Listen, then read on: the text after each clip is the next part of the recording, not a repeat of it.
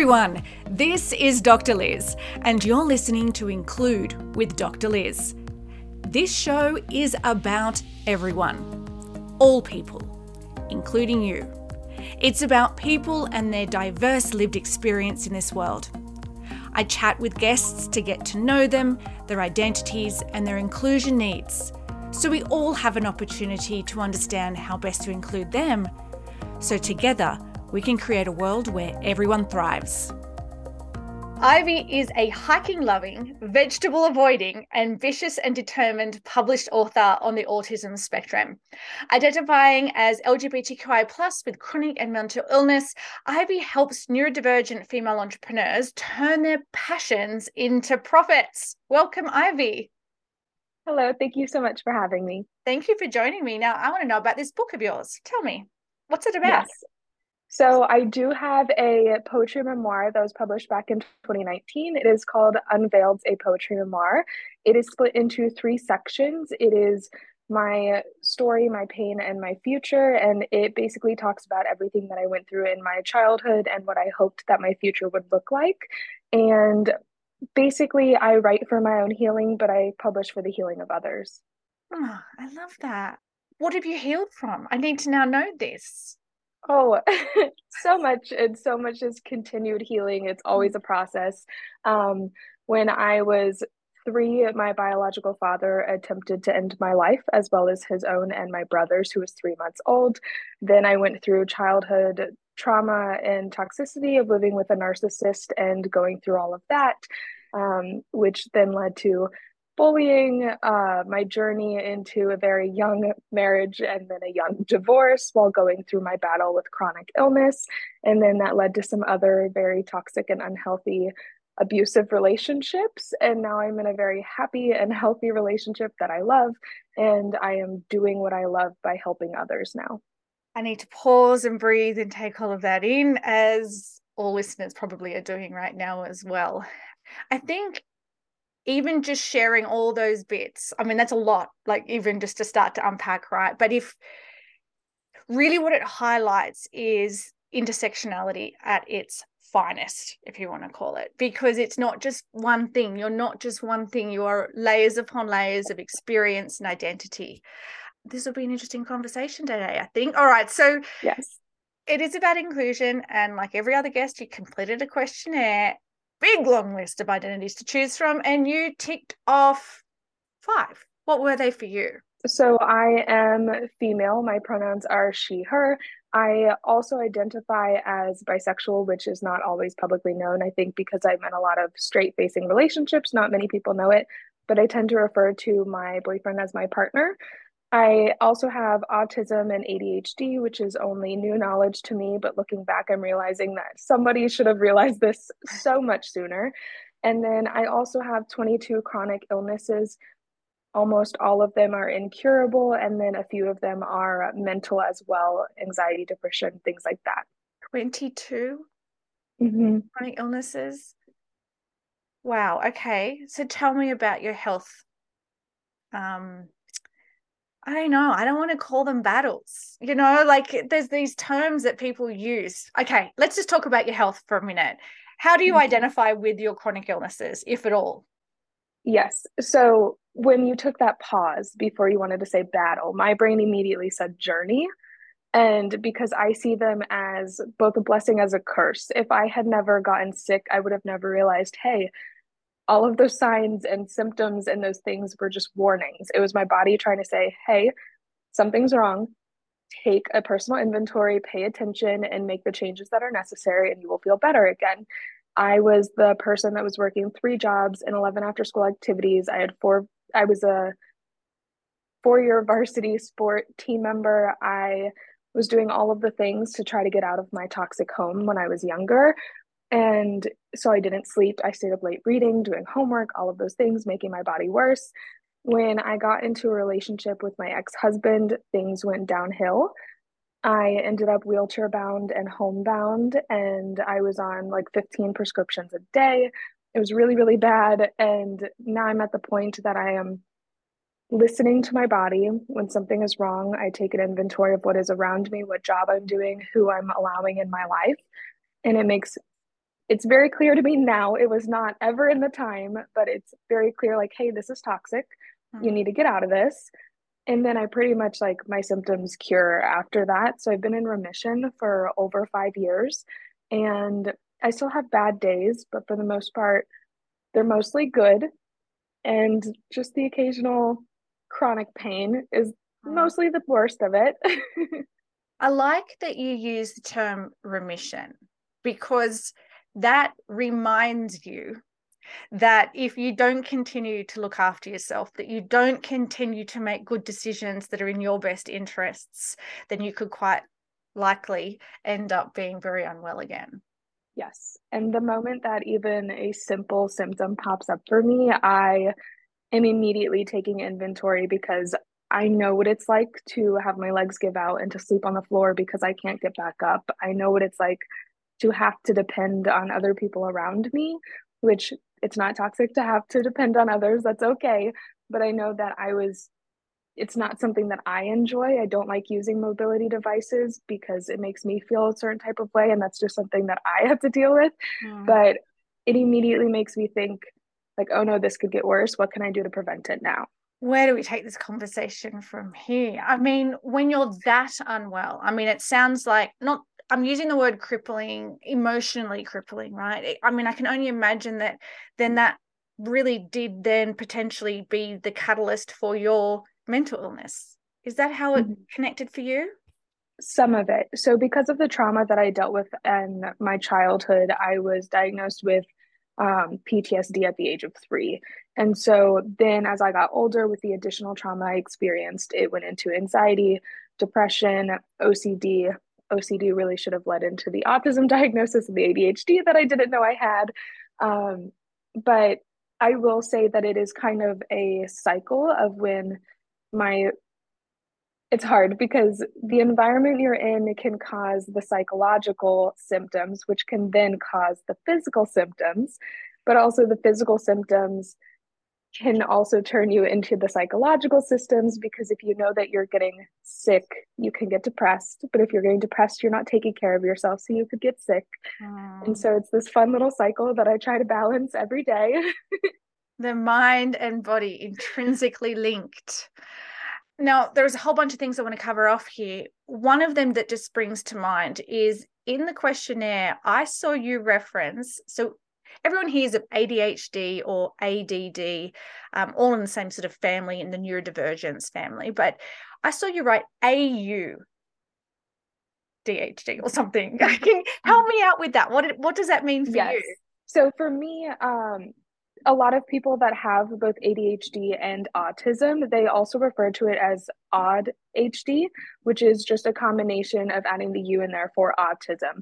And so it's not anything crazy. It's nothing, it, I'd say it's more new as well as a lot of neurodivergence. I know that at first when I saw the videos on TikTok that was like, hey, maybe you have ADHD, I was like, no, somebody would have noticed. And I always thought my brother had uh, ADHD. And so when I compared myself to my brother, I was like, we are nothing alike. He's impulsive and he gets angry and he does this and this and this and he's always hyper. And I was like, I was not like that.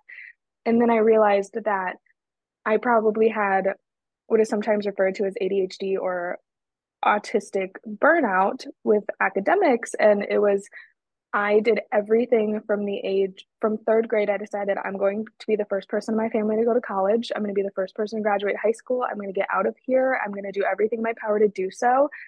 And so by the time I got to college, is when the burnout kicked in. I got really, really sick. That was when I first noticed a lot of my symptoms. And I had to drop out of college two years in. And it was because I didn't realize I burnt myself out because I was the good girl that followed all the rules. All the teachers loved me. They were very surprised when they got my brother in their classes. And so to me, it didn't make sense that I had ADHD because I was like that teacher's pet. I did everything. They knew if no one could answer a question. They're like, I can call on Ivy. If they need an errand run, they'd call on me because they're like, she's not missing anything. She already taught herself the lesson. You've just given a perfect example to illustrate how neurodivergence presents itself differently for everyone. But also, particularly, the stereotype of neurodivergence is generally presented through a masculine um, profile versus how it presents in a female person. So, mm-hmm.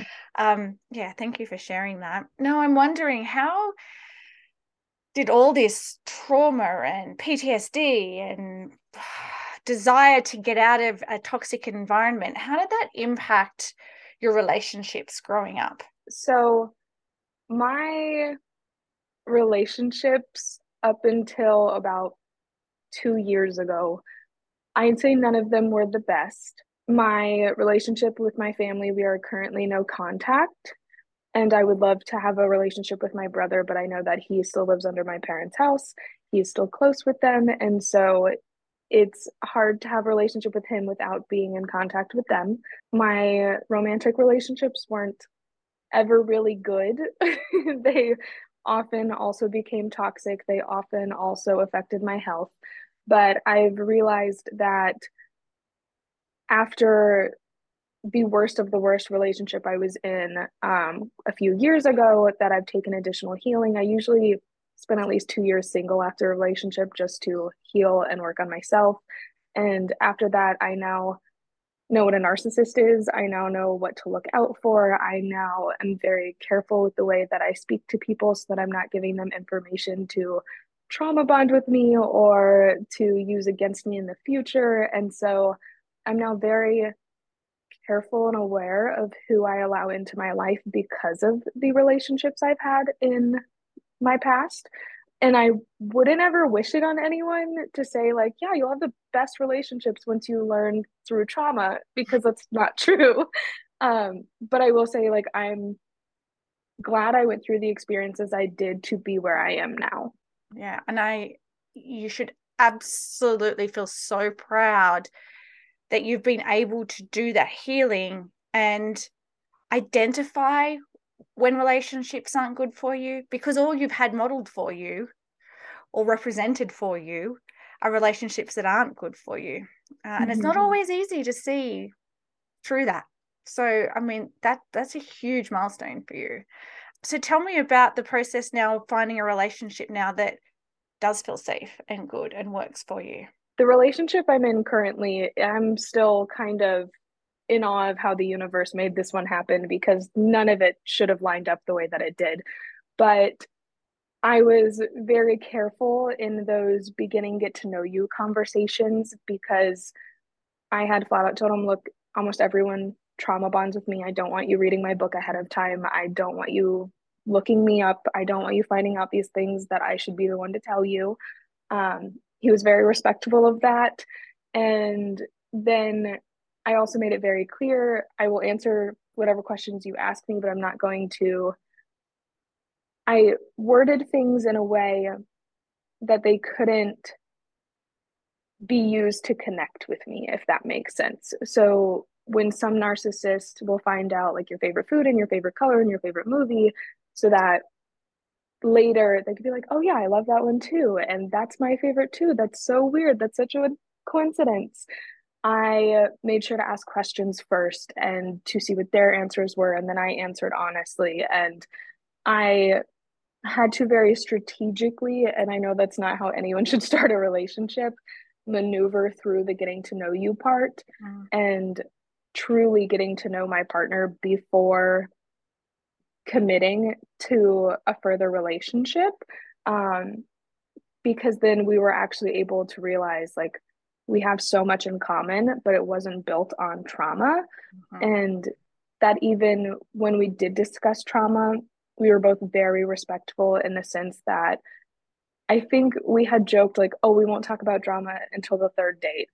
And so at one point, I think on our first meeting was about two weeks after we started talking because we were in different states.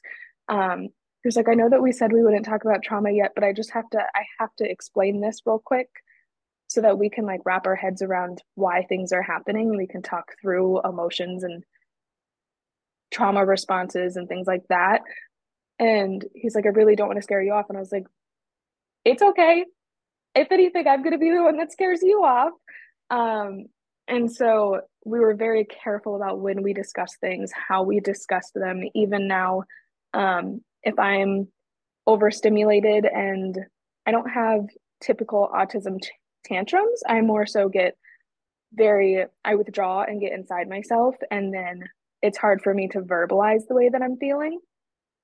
And he's aware of that and he tries to handle that and sometimes I just get frustrated and he's like stop crying it's okay like we could talk through it and I'm like okay just I need a moment to collect my thoughts and because even in normal conversations I sometimes have to write down things to remember while somebody else is speaking so I don't cut them off and they lose their train of thought, but I don't lose mine either.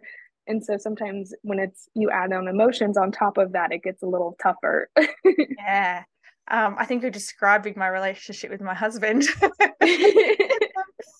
you I mean, if anyone's listening and they are in a relationship with someone that may be like you, right? That's the purpose of the podcast is to learn about the needs of others so that if we are in um, any form of relationship, work relationship, friendship relationship, love relationship, how we can better understand them so we can better meet their needs. Now, you described respect as something, um, and and you actually put practical rules, if you want to call it, in mm-hmm. place to define what respect is, because you know respect means different things to different people. So that was a that was some great tips that you've shared for people. If we're making new friends, and I become coming to your friendship circle what can I do? What kind of behaviors can I demonstrate to show you that I'm respecting you um, and that you feel safe? This is something I felt very guilty about in all of my relationships with my friends is sometimes with ADHD, if it's out of sight, it's out of mind. I might forget that you exist. If you are not, if we don't work together, if I don't see you every day, if you aren't around me, if you're states away, because I often travel and um, my best friend that I went to college with, she's a military wife, so she's never in the same spot either. And it's our friendship doesn't end because we haven't talked in six months. so sometimes it's not, I want to know what's going on in your life, but I'm going to forget to ask. So sometimes don't feel like you're bothering me if you need to message me six times because I responded mentally to your text, but I didn't respond physically. um, please don't take it personally. And sometimes it's more so rather than you doing a behavior, it's like, don't take it personally if I fall off the face of the earth. It's my bad. It's not on you. um, also, I've learned and you see a lot of TikTok videos and things like this and podcasts about men talking about women in the sense of um, sometimes oh lord that doesn't matter thought. Tiktok women men talking about women. Yes sometimes it's just that oh that's I right have Pause. to come back to that one. See, see if it comes back for you because there's no rush no pressure. Or is it really gone? That one might just be really gone. Well if it makes you feel any better I reckon like your description of your the ways of your thinking the you know, even just if your friends aren't there um replying to text messages or basically not replying just replying in your head you are describing me. Like just, our brains might mirror each other. Yeah i mean i could not talk to friends for three years but they i still in my head they're one of my best friends sorry so i think the thought was going to be about the fact Oh, dear Lord, I just had it. it had something to do with the way, oh, yes. So sometimes when women present a problem that they're experiencing, we're not looking for a solution, and a lot of men are solution oriented. We're looking for just just a vent. We know we'll figure it out. It's fine. We just need to vent. And so sometimes with friends and trauma and things they're experiencing, um, I like to when I'm having difficult conversations with a friend or I need to talk about something, because of I've dealt with a lot of trauma, I also used to just sprinkle bits of my life between my friend circle and never tell anyone all of it. Mm. But it can also be just if you were having a really difficult day and you were going through something and you just said, Hey, Ivy, I'm really going through something. Do you have the emotional and mental capacity right now to be there for me and to talk about it. Mm. Is you respecting whatever I have secretly behind the wall that I'm not talking about and just asking, is it okay if we discuss this? And if if you can't, I understand. Yeah. Um, because hopefully both of us would have some sort of support community where we could go to somebody else. But also if I'm in the mental and physical and emotional space, be like, no, I can absolutely be here for you right now. Bring it on. And then I might also ask, do you want to vent or do you need a solution? Like, mm. where do you want me to be in this right now? Or do you just need me to listen? I just think it's good advice for people to not take things personally when we have the courage to say, I can't right now. Now, with all your illnesses and knowing that if you aren't caring for yourself and being really protective of your space and the people that are in it, how does that impact your ability to work or be in a workplace? I was always the person that worked like three jobs until I got my first big girl job in the marketing. Um, and that was one of the most toxic jobs that I've ever had. And when I noticed that my health started declining because of that job, I, being a type A planner and an Enneagram 6, said, I have to create a new plan. I have to figure out what I'm going to do, who I'm going to work for next. Like, where am I going after this? I didn't have any of those things lined up when I got the worst of the worst, and I quit and just let them know this is my two week notice. And they asked, Where are you going? I said, I have no idea. And I've had to block that employer on all social media from reaching out. I've learned that I need to do that personal inventory of if I am starting to feel unwell in any situation, I need to leave that situation. Mm. But I was also, which should have been the red flag from the beginning, during that interview, informed because you did make it clear that you are disabled and you do have these health issues, I almost didn't hire you. While those types of practices are illegal, they still happen. And so there have been employers that have said, like, I am concerned that what happens if you end up in a wheelchair again? What happens if you end up in the hospital? And I understand we all have to run businesses, and it's not going to help if I'm somewhere else and I can't work. But that is also part of why I decided that seasonal work is good for me, um, why being an entrepreneur is good for me. Especially, I decided to try out seasonal work last year, and there were parts of it I loved. I was able to only work for five months of the year, and I made the entire salary for my whole year. And so I got to just travel for seven months. But I also realized on a day where my health went down so bad that I could not get out of bed and I called out for the only shift I had called out of the entire time I worked there that I don't ever want to do that again. Mm-hmm. So that's when I decided I was going to pick up my business again that I'd put on the back burner and allow myself the grace to create a business that works around my brain and my body and my personality type. I mirror exactly what you say there. How valuable project style type work works for people that are physically impacted by overworking, um, particularly if their style is to overwork. We're in good company here, Ivy. We've got so much in common.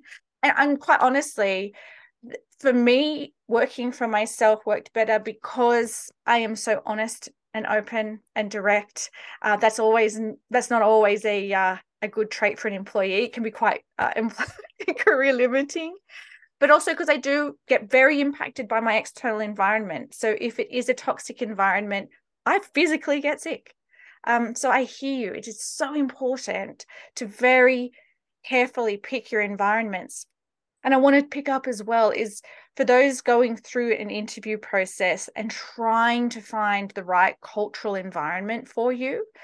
It's not always about cultural fit, but do look for those red flags. So the one that Ivy shared was really illegal um, and really obvious. Ivy, I wish I had given you some coaching before that. Yeah.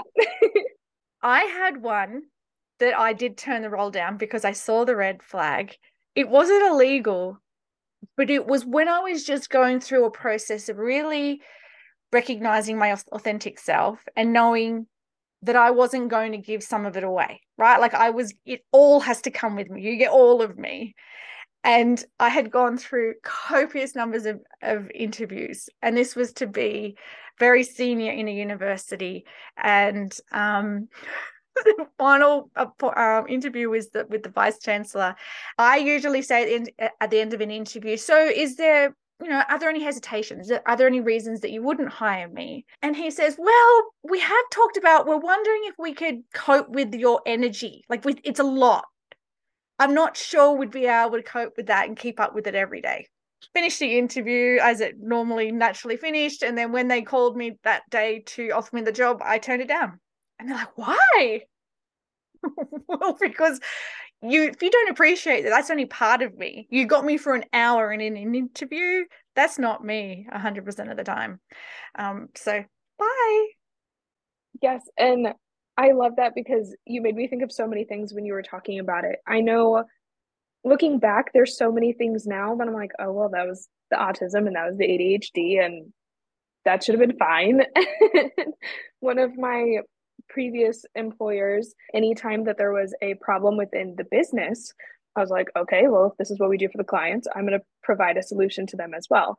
And one of the higher ups said, it kind of bothers me that you never give me the opportunity to problem solve. You always have the solution. And I was like, um, I Isn't don't that the understand. definition of the ideal employee? and then they also informed me um, we can be working on a problem for six weeks and not know what to do and you come in here immediately with a solution. It just comes off the top of your head and it's perfect and it makes me feel really stupid. Because to me i was like but i'm here to solve the problems. That is what i'm here for. Mm. and it i didn't realize that between my enneagram and my human design type that i am here to cut corners, find the easiest solution without wasting time, to look at every what if to solve it ahead of time so we never endure it. Okay. I, I don't understand.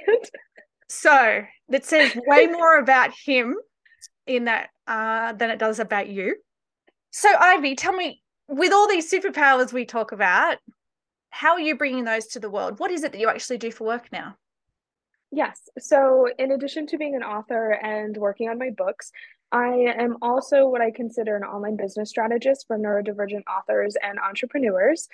At this point, I take them through my business was called Perfectly Ambitious. I take them through the Perfectly Ambitious Success Framework to set up all of their content, their systems, their automations, everything so that they can delegate, implement, and whatnot their systems and strategies in order to scale their business effortlessly with their brain and their personality types because they are neurodivergent things work different for them. I basically just work from somebody from the idea to full-blown creation and automation.